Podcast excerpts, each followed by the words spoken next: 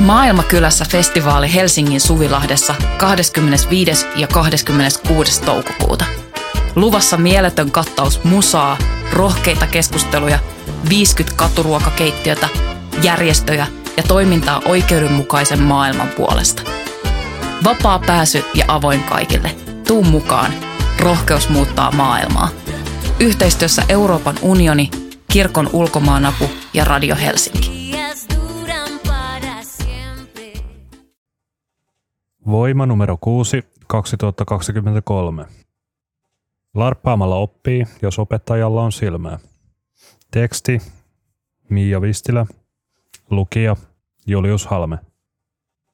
Liveroolipelit eli LARPit kehittävät vuorovaikutustaitoja ja tiedon soveltamista. Kokenut roolipelaaja ja pelinjohtaja kertoo vinkkejä oppimista tukevan pelin luomiseen.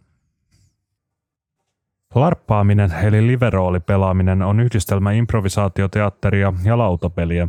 Siinä reagoidaan tilanteisiin ja ratkotaan tehtäviä hahmon näkökulmasta, tiivistää larppaamista yli 15 vuotta harrastanut ja noin 300 pelin osallistunut Taru Lepistö. Larppaamalla oppii soveltamaan tietoa ja sitä käytetään opetusmetodina myös kouluissa.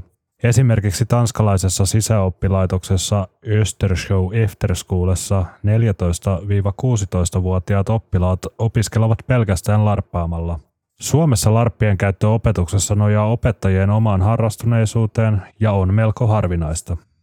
Lepistö osallistui Turun yliopistossa kulttuurihistorian kurssille Roomalaiset pidot, jossa suunniteltiin ja valmisteltiin aiheesta larppi ja lopuksi pelattiin se.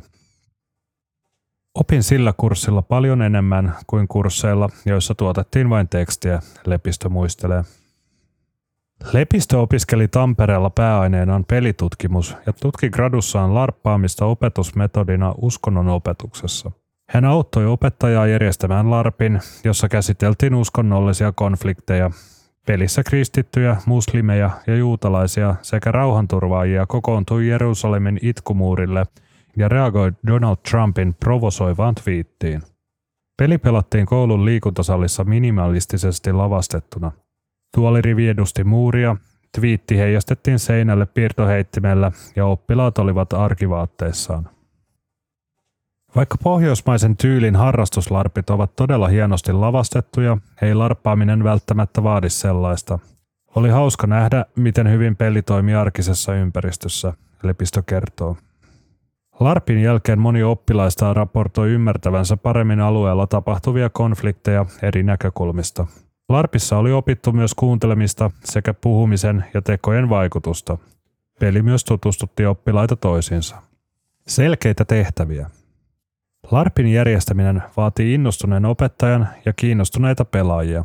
Larppaaminen ei onnistu, jos ei kiinnosta, mutta innostus tarttuu, Lepistö tietää.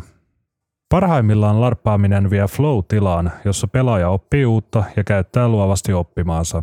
Pelin valmistautuminen ja kokemusten purku jälkeenpäin ovat myös keskeinen osa peliä. Harrastuslarpeissa tärkeintä ovat pelaajien kokemukset. Oppimiseen tähtäävissä peleissä voidaan painottaa joka vaiheessa tietoa ja sen käyttämistä. Peli alkaa valmistelusta. Tulossa oleva peli motivoi opiskelemaan aiheeseen liittyvää taustatietoa – jos pelin tilanne ja hahmot ovat jo tiedossa, ne antavat opiskelulle kontekstin ja näkökulman ja voivat syventää jo itsenäisen opiskelun kokemusta. Parhaiten larppaus sopii kertauskursseille, joissa pääsee käyttämään aiemmin opittua, Lepistö pohtii. Pelaaminen myös tasaa oppilaiden välisiä eroja. Larpissa pääsevät loistamaan nekin, jotka eivät ole niin hyviä kirjoittamaan, Lepistö muistuttaa.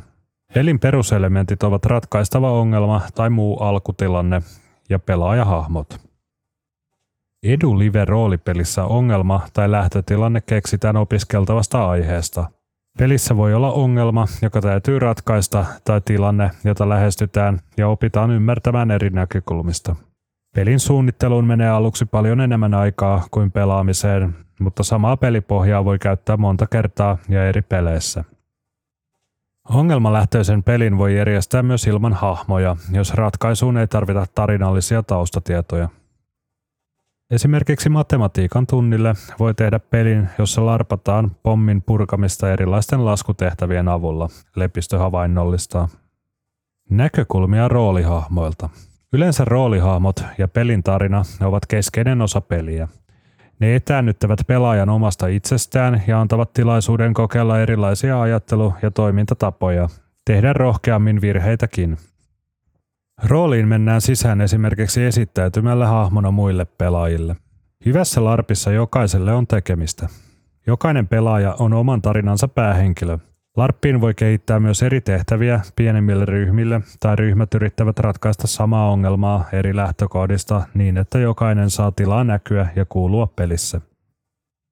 Itkumuuri Larpissa hahmoja oli valmiiksi suunniteltu, mutta oppilaat saivat tarkentaa heidän taustatarinoitaan itse. Pelaajille on tärkeää saada valita hahmonsa. Joku voi haluta pelata itsensä kaltaista hahmoa, joku nimenomaan erilaista, Lepistö kertoo kokemuksesta. Kaikkia pelaaminen ei kiinnosta tai tilanteeseen on muusta syystä vaikea heittäytyä. On hyvä tehdä varalle hahmoja, joilla on helposti omaksuttavia selkeitä tehtäviä, joiden kautta peliin pääsee helposti mukaan.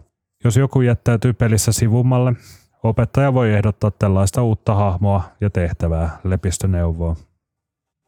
Hahmojen jako ja pelin ohjaaminen vaatii opettajalta pelisilmää.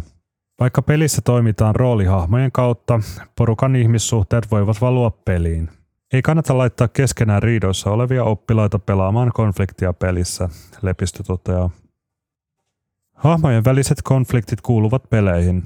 Niitä puretaan pelin jälkeen loppukeskustelussa. Sitä ennen astutaan hahmosta ulos esittelemällä itsensä uudelleen omalla nimellä ja kertomalla mitä hahmoa pelasi. Loppukeskusteluissa on hyvä puhua hahmoista niiden nimillä ja kolmannessa persoonassa, esimerkiksi olipa hauskaa tai ikävää, kun se teki niin ja näin. Ei, olipa hauskaa, kun sinä teit. Näin estetään pelin konfliktien lipuminen sen ulkopuolelle. Tästä puhettavasta opettaja joutuu välillä muistuttamaan varsinkin tottumattomia pelaajia, Lepistö kertoo. Toinen loppukeskustelun aihe on, mitä pelissä opittiin. Samalla oppii myös muiden kokemuksista. Usein pelatessa yllättyy siitä, miten paljon tietää ja muistaa eri asioita, Lepistö iloitsee.